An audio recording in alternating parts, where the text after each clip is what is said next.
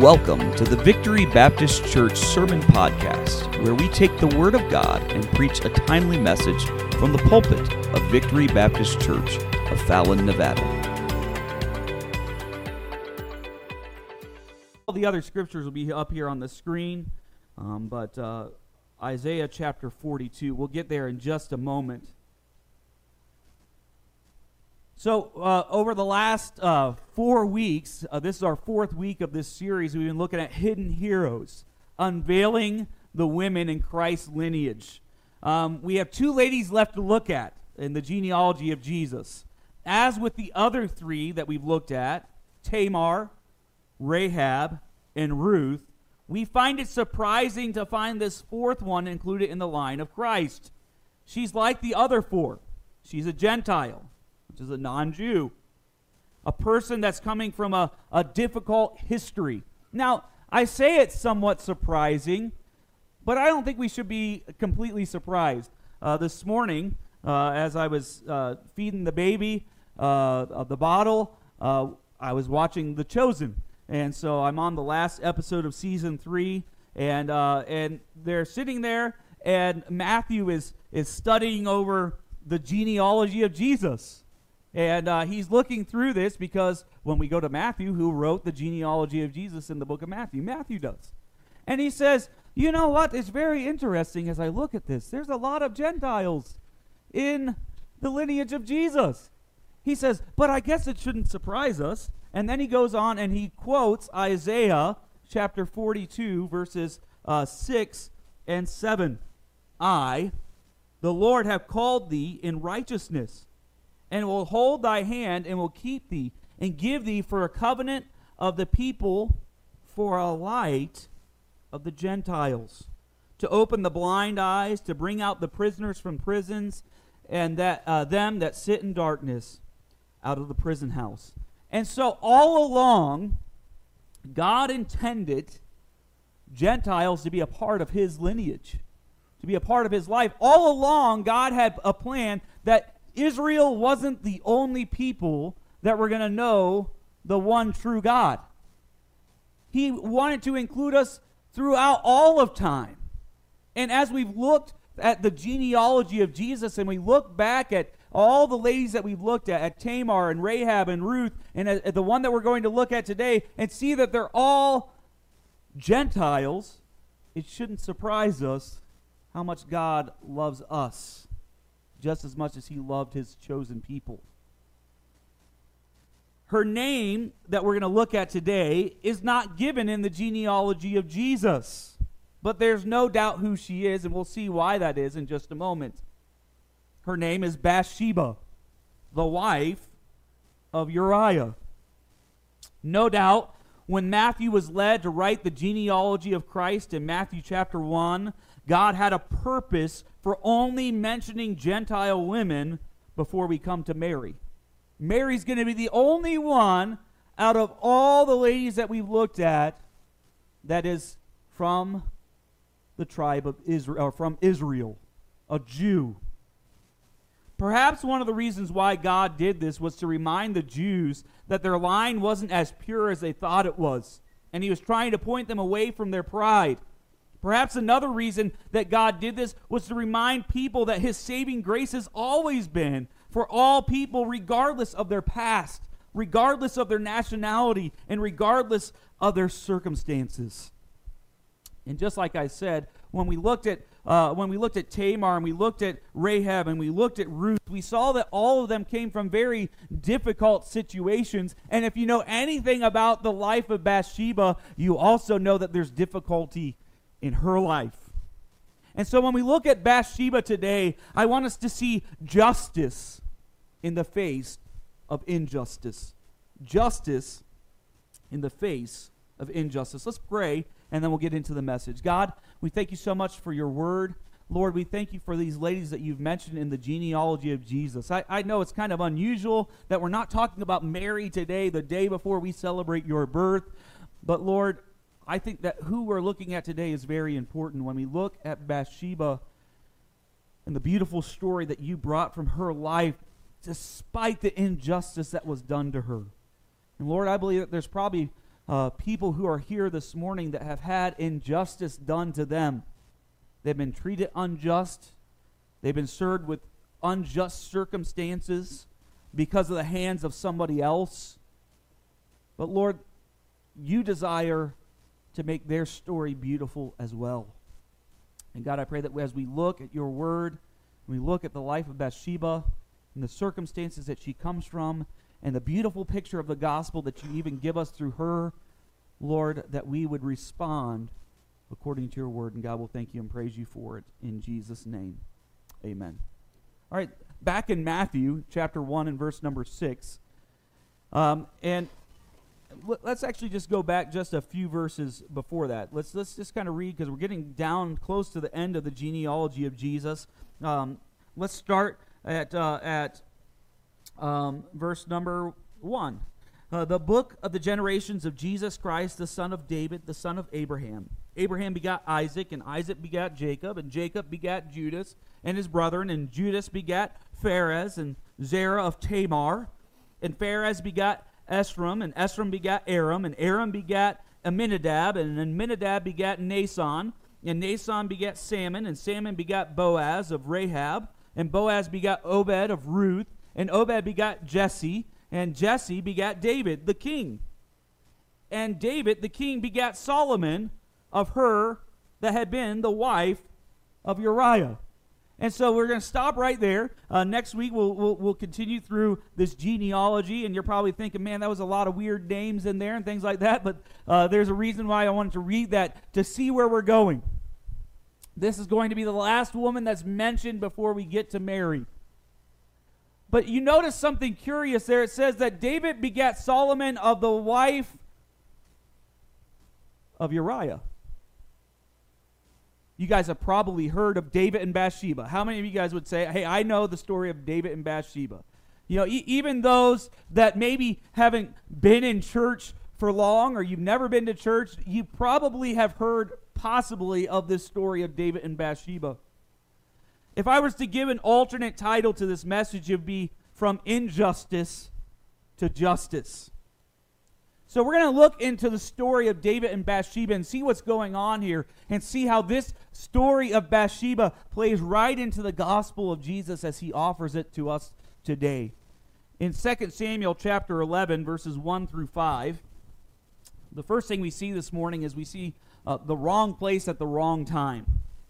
And it came to pass after the year was expired and the time when kings go forth to battle that David, son of Joab, uh, uh, sent Joab and his servants with him and all Israel, and they destroyed the children of Ammon and besieged uh, Rabbah. But David tarried still in Jerusalem. And it came to pass that in the evening tide that David arose from off his bed and walked upon the roof of the king's house.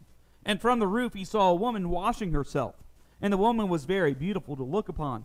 And David sent and inquired after the woman. And one said, Is not this Bathsheba?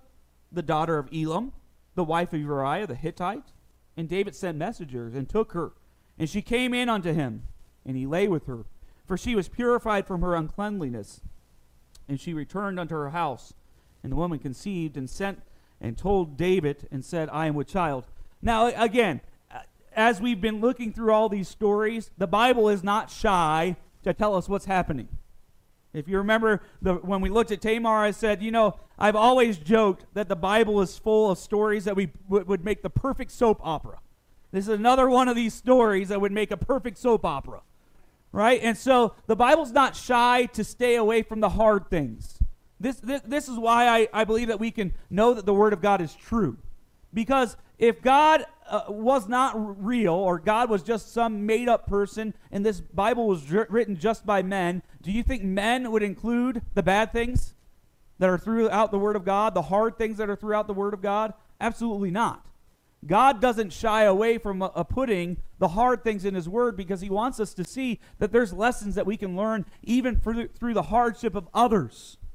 I mean, whenever you look at all of Israel and the times that they rebel and then they turn back to God and then they rebel and then they, they turn back to God and then they rebel and they turn back to God and God sends judgment and they're sorry for what they've done and then they turn back to God. And, and, and we look at that and we're like, man, why do they include that? Because we do the same thing.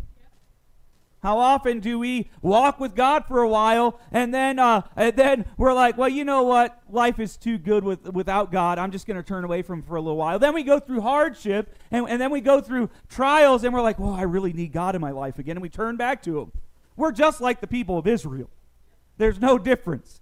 And, in fact, Paul, in one of his epistles, tells us that the Old Testament was given for our example to show us not uh, what, what not to do Yet we still do exactly what Israel did. As we unfold the story, I want us to be careful before making assumptions that maybe we've been taught to believe in in the past. In the very first verse, if you underline the in your Bible, I want you to make uh, mark these words in your Bible.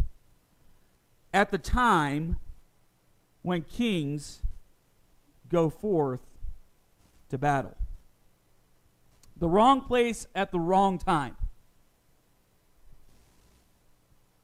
David wasn't where he should have been. And he makes that clear right from the very beginning. David was supposed to have been at war. He was supposed to be out battling, not sending Joab ahead of him to go fight his battle for him. David was supposed to be at war. The first verse makes that clear that David was not supposed to be in the kingdom at this time. It was a time that he should have been at war. But David had given his responsibility to Joab to take the armies of Israel to war when it was David's responsibility to lead the charge. The beginnings of trouble that we're about to look at started with David being in the wrong place at the wrong time. Now, we could even stop right there and we could say, you know what? How many times have we been in the wrong place at the wrong time because we're not following what God has called us to do? We're not obeying what God has commanded us to do because we chose to be in the wrong place at the wrong time. This wasn't a matter of accidentally being in the wrong place at the wrong time, because sometimes that happens. This was his choice. He said, I'm staying at the palace, and I'm going to send the the army off to, to war. Now, there's some that believe that David was planning what was about to happen, and that's why he stayed away from war. Now, I only want to be black and white where the Bible is black and white. We can't say that for sure. Is there a possibility? Absolutely. But we do know this David failed in his responsibility of where he was supposed to be. Bathsheba, now, on the other hand, she was at the right place at the right time. What do you mean? So I want you to wipe clean everything that you know of Bathsheba.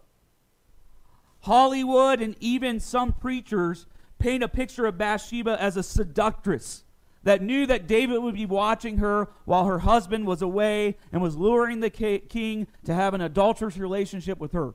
This is a completely false view of Bathsheba. Bathsheba is a godly woman. Bathsheba was trying to follow what God had told her to do. Bathsheba was actually in the right place at the right time because if you noticed in, in our scripture, it said that she had gone down to bathe and then uh, when, it, when you skip down a little bit, uh, it said that um, when, when David came in, she was pured from her uncleanliness. All right, so just so you have a little understanding what's going on, she was in her time of purification. In the Bible, when a woman was going through her monthly cycle, she was considered unclean. She was not able to enter into the temple at the time of worship with the rest of the congregation. Aren't you thankful we don't follow the law today? When the cycle was finished, she was required to end the seventh day to ceremonially cleanse herself. Not for physical cleansing, but for spiritual cleansing. And so this was written into the law, what she's supposed to do. The Bible clearly tells us that this is what's happening with Bathsheba in verse number 4 for she was purified her, her, from her uncleanliness. Also, I want you to notice a detail that's important. Now, m- maybe it's just me remembering something wrong, uh, but I'm going to ask the question and we'll see whether uh, anybody else remembers this being told to you. All right? Uh, I want you to notice a detail that's very important. Where do we usually think Bathsheba was when David looked off the palace roof? On a roof, on a housetop, taking a bath. That's what I've heard preached in churches most of my life. It's a lie. It's not true. It was a detail that's been added by others. And this is important because this changes how we view this entire passage of Scripture. She was not on top of the roof, it was David that was on top of the roof. Nowhere in that passage of Scripture did it say that Bathsheba was on top of her b- roof uh, taking a bath. The reality is that uh, Bathsheba was most likely in a place where there was ceremonial cleansing going on. Why? Because she was cleansing herself. She was obeying the law that had been given to her. And so there's only two places that David could have looked.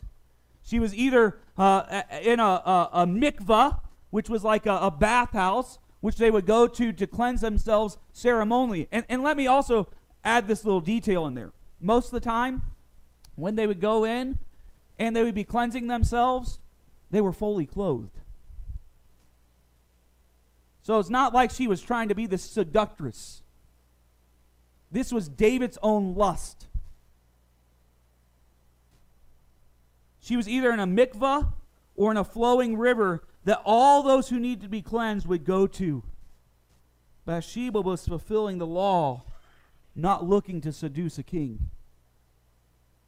Now we come to this place where this is an act of injustice done to her. This isn't how uh, a, a, lot of people have tried to paint Bathsheba. She was actually a woman who was trying to fulfill and obey what God had called her to do.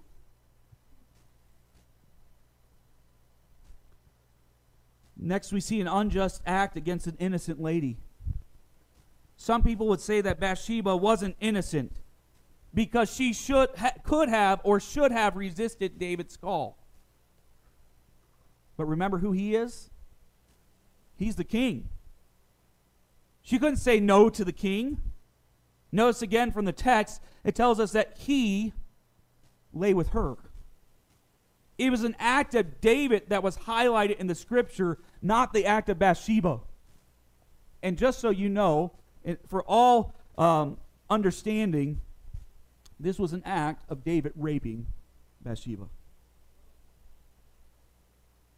He forced her himself on her he forced her to lay with him. There's a lot of things that go on in our world today that is absolutely unjust. And a lot of times it's happening in the very place it shouldn't be happening. In the place that's supposed to be godly and loves God. But there's so much sexual abuse going on, and physical abuse going on, and spiritual abuse that's going on in the churches of America today. Let alone all the injustices that are happening in the world with racism and, and, and uh, um, again, all these abuses that are out there. Those are unjust. They're not right. They're not good. It's sad. And so here we're faced with Bathsheba, who's in a place of injustice. This is an unjust act given to a, a, an innocent lady. And it's sad. And it's happening to people all across our country and other countries today. But can I, and maybe it's even happening to some of you who are part of this service today or listening by live stream. You've had some injustice done to you, and you say, How can this be done? And give God glory. How could God let this happen to me?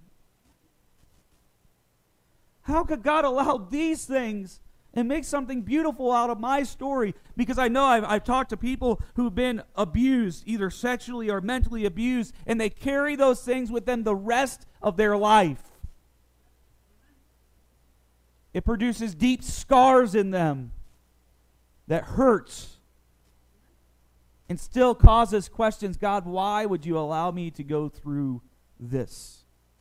As a person who went through spiritual abuse, I hold a very deep scar from spiritual abuse that I suffered. But can I tell you, I also know that God has taken that scar, He's healed it. He's healed that wound completely. And He's turned that scar into something beautiful. Because He's used it in my life to say, I never want to be a pastor who abuses other people. And I want to make sure other people are taken care of and loved and cared for. And that when I say I want to walk beside you, I mean I want to walk beside you. And I take your opinions and I listen to them and I care about them. And I care about you deeply as a church. Why? Because there was some injustice in my life where I was spiritually abused by a pastor, and so was Renee. But God's made something beautiful out of it. And whatever injustice has ever been done to you, God can make something beautiful out of it, but you first have to allow Him to heal it. And when you allow Him to heal it, then He'll take that scar and He'll make something beautiful out of it. God allows you to go through things in your life to help others, to be a testimony to others to help others who are facing injustice understand that God loves them and cares for them and can take something beautiful out of the wounds that have been given to them for the injustice done against them. How do we know that Bathsheba was innocent? We get this picture that she was innocent based on how the prophet Nathan presents the story of David in 2 Samuel chapter 12. 2 Samuel chapter 12. Again, there's a, a few places that you could underline if you would like to, and I'll, I'll point those out here in just a few moments. And the Lord said uh, Nathan unto David, and he came unto him and said unto him, There were two men in, the, in one city, the one rich and the other poor. The rich man had exceeding many flocks and herds, but the poor man had nothing save one little ewe lamb. Underline that if you would which he had bought, and nourished up. And it grew up together with him and with his children. It did eat of his own meat and drank of his own cup and lay in his bosom and was unto him as a daughter. And there came a traveler unto the rich man, and he spared to take of his own flock and of his own herd to dress for the wayfaring man that was come unto him. And he took the poor man's lamb, underline that, the poor man's lamb, and dressed it for the man that was come to him. So in this story, Nathan's kind of uh, talking in a parable. And he's trying to get David to understand that there's some injustice that's been done. In the story, the poor man is Uriah, the rich man is David, and the little ewe lamb is Bathsheba. Nathan paints this picture that this little ewe, ewe lamb is innocent, but the rich man steals the poor man's lamb for, for his personal use. And David, after he hears of this injustice, is enraged and demands that the rich man be put to death. And then Nathan drops the truth bomb. Look at verse number 7. And Nathan said to David, Thou art the man.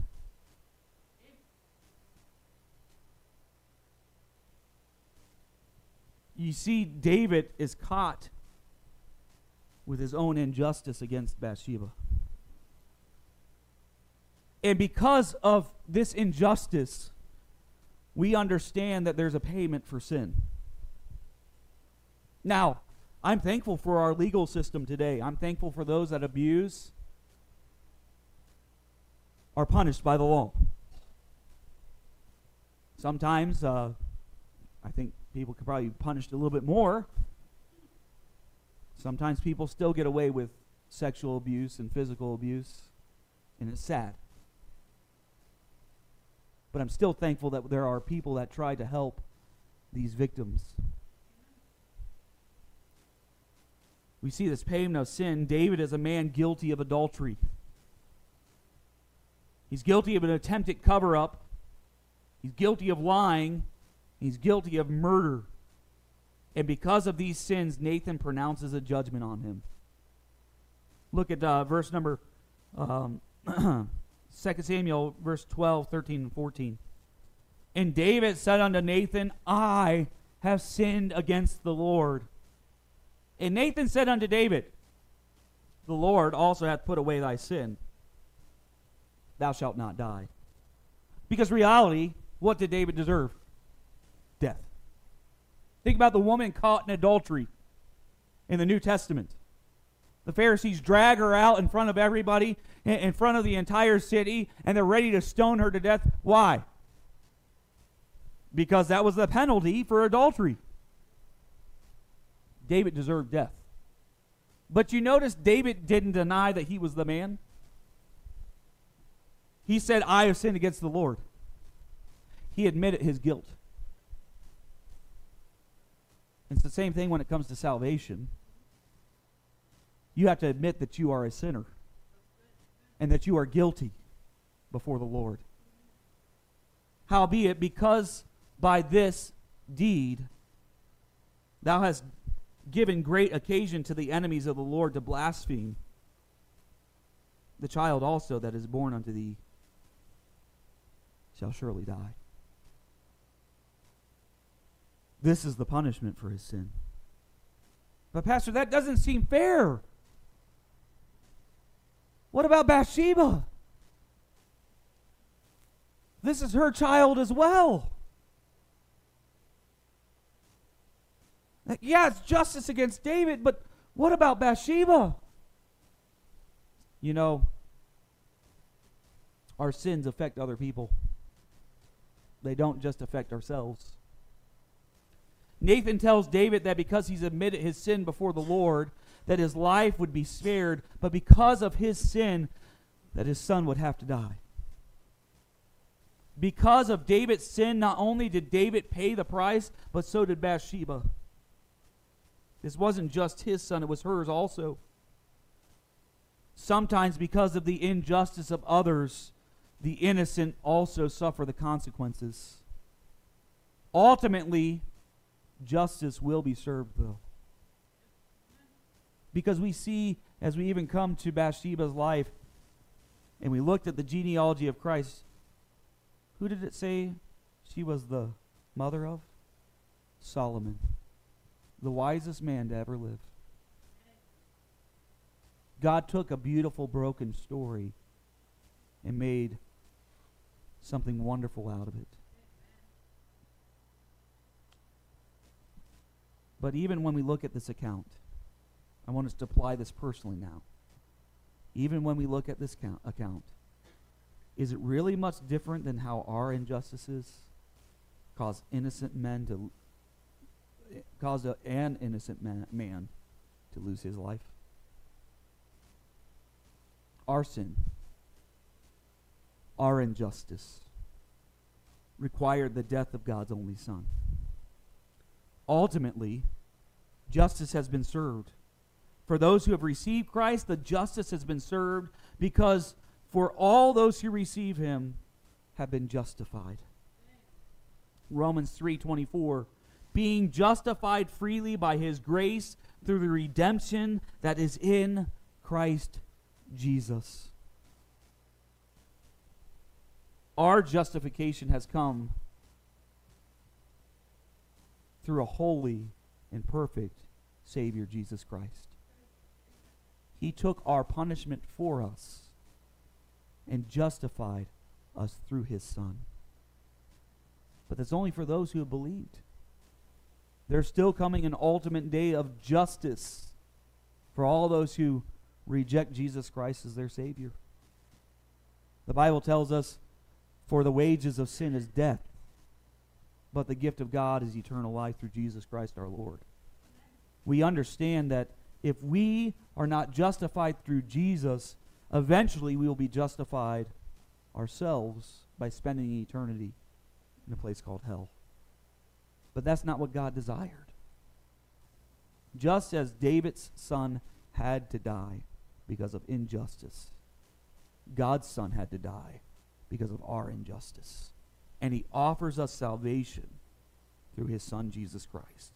For those who reject the justice um, that has been, has been given for them already. Their judgment has already been pronounced. John 3 17 and 18. For God sent not his Son into the world to condemn the world, but that the world through him might be. But he that believeth not is condemned already, because he hath not believed in the name of the only begotten Son of God. The last thing I want us to see this morning is the recognition of innocence. God even recognizes Bathsheba's innocence. There's another thing to notice in the story as we wrap up today something to give you hope even in the face of injustice. If you live long enough in this world, you'll be treated unjust. It does not go unnoticed by God, though. Look at what we see in the genealogy of Jesus. And Jesse begat David, the king. And David, the king, begat Solomon of her that had been the wife of Uriah. Even though Solomon was the son of David, we see that God acknowledges Uriah, the man murdered by David to cover up his sin with Bathsheba. And it's just like God to take an unjust situation and turn it into something beautiful that he can use. Maybe you've been a victim of injustice in your life.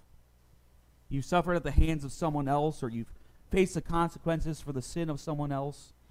Know that God sees you, He knows your story, and He desires to honor you and to make something beautiful out of your life, just like He did with Bathsheba. But Bathsheba also had to come to a place of forgiving the man who caused injustice. Before God can use her story in the way that we see today, she had to be willing to forgive. And so perhaps you have been faced with injustice in your life. Before God can turn your life into something beautiful he desires to use, the question is this Will you forgive those who caused the injustice in your life? It doesn't mean that you will forget. I did a paper when I was in college on bitterness. And I was talking about how we're supposed to forgive. And you know, you hear people say all the time, forgive and forget, forgive and forget, forgive and forget, forgive and forget. You, only you know the only person who can forgive and forget is God? Because he's the only one that can cast our sin as far as the east is from the west and forget it. Because how many times do you continually remember your sins of the past, even though they're the sins of the past? And I had my professor, she, she challenged me. And she says, I understand, it sounds good, forgive and forget. She's like, but how am I supposed to tell this little girl who goes to our church who was sexually abused by her stepfather to forget the abuse that she suffered? The answer is she would never forget it. But she can forgive and she can move forward with her life and let God make something beautiful out of her life. How can we do this? Ephesians 4:32. And be kind one to another, tender-hearted, forgiving one another, even as God for Christ's sake hath forgiven you. Do you realize that there's nothing that anybody could ever do to you that is worse than what we did to Jesus Christ? Because he was an innocent man, never sinned, pure spotless, who died on the cross of Calvary to forgive you of your sins. There's nothing that anybody could ever do to you that is worse than that. And he says, Forgive as Christ forgave. What was it that Jesus cried from the cross? Father, forgive them, for they know not what they do. God forgave. Jesus forgave and he offers his forgiveness today. Despite what injustice others have done to you in the past, do you recognize that an innocent man paid the price for your injustice to God? Today, do you recognize your need of a Savior? Maybe you realize just how much your sin has destroyed and will destroy your life. And you tried to hide it, you tried to cover it up. You try to justify your deeds, but the reality is you can only be forgiven by receiving Christ as your Savior and asking Him to forgive you of your sins. if you don't know this forgiveness right now, will you receive that forgiveness today? 1 John 1 9 says, If we confess our sins, he is faithful and just to forgive us our sins and to cleanse us from all unrighteousness. This is how much he loves and cares for you. Bathsheba, justice in the face of injustice. God offers you justice through his son Jesus Christ today and will forgive you of all the injustice you've ever done. Let's bow our heads, close our eyes, and pray, and then uh, we'll have a moment of invitation. We'll have a song play over the speakers here in just a minute. But perhaps you're here today, and we don't normally do this, but just feel led to do this. But perhaps you're here today and you would say, Pastor Aaron, at the end of the service, you talked about knowing God's forgiveness.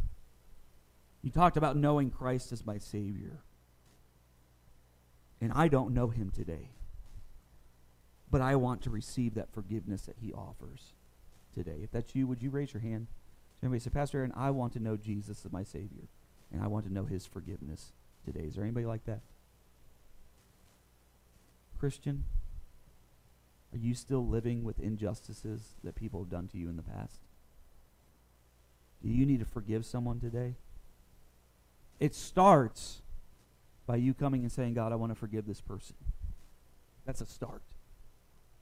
But then it continues by making a phone call, by shooting a text message, by writing an email, and saying, Hey, I just want you to know I've been holding bitterness against you, and I want you to know that I forgive you for everything that's happened in the past. You might say, Pastor Aaron, what if the person's not living? Pastor Aaron, what, what if it's a person that I, I don't even have a contact for them? Then you tell God today and say, God, I forgive this person for everything they've ever done. And let me encourage you to do something else. Go home, write all the things that were done to you unjustly on a piece of paper, and take a match to it and burn it. And say, God, I give these all to you. Take my life and make it something beautiful that you can use despite the wounds. Lord, make these scars beautiful for you so that others can see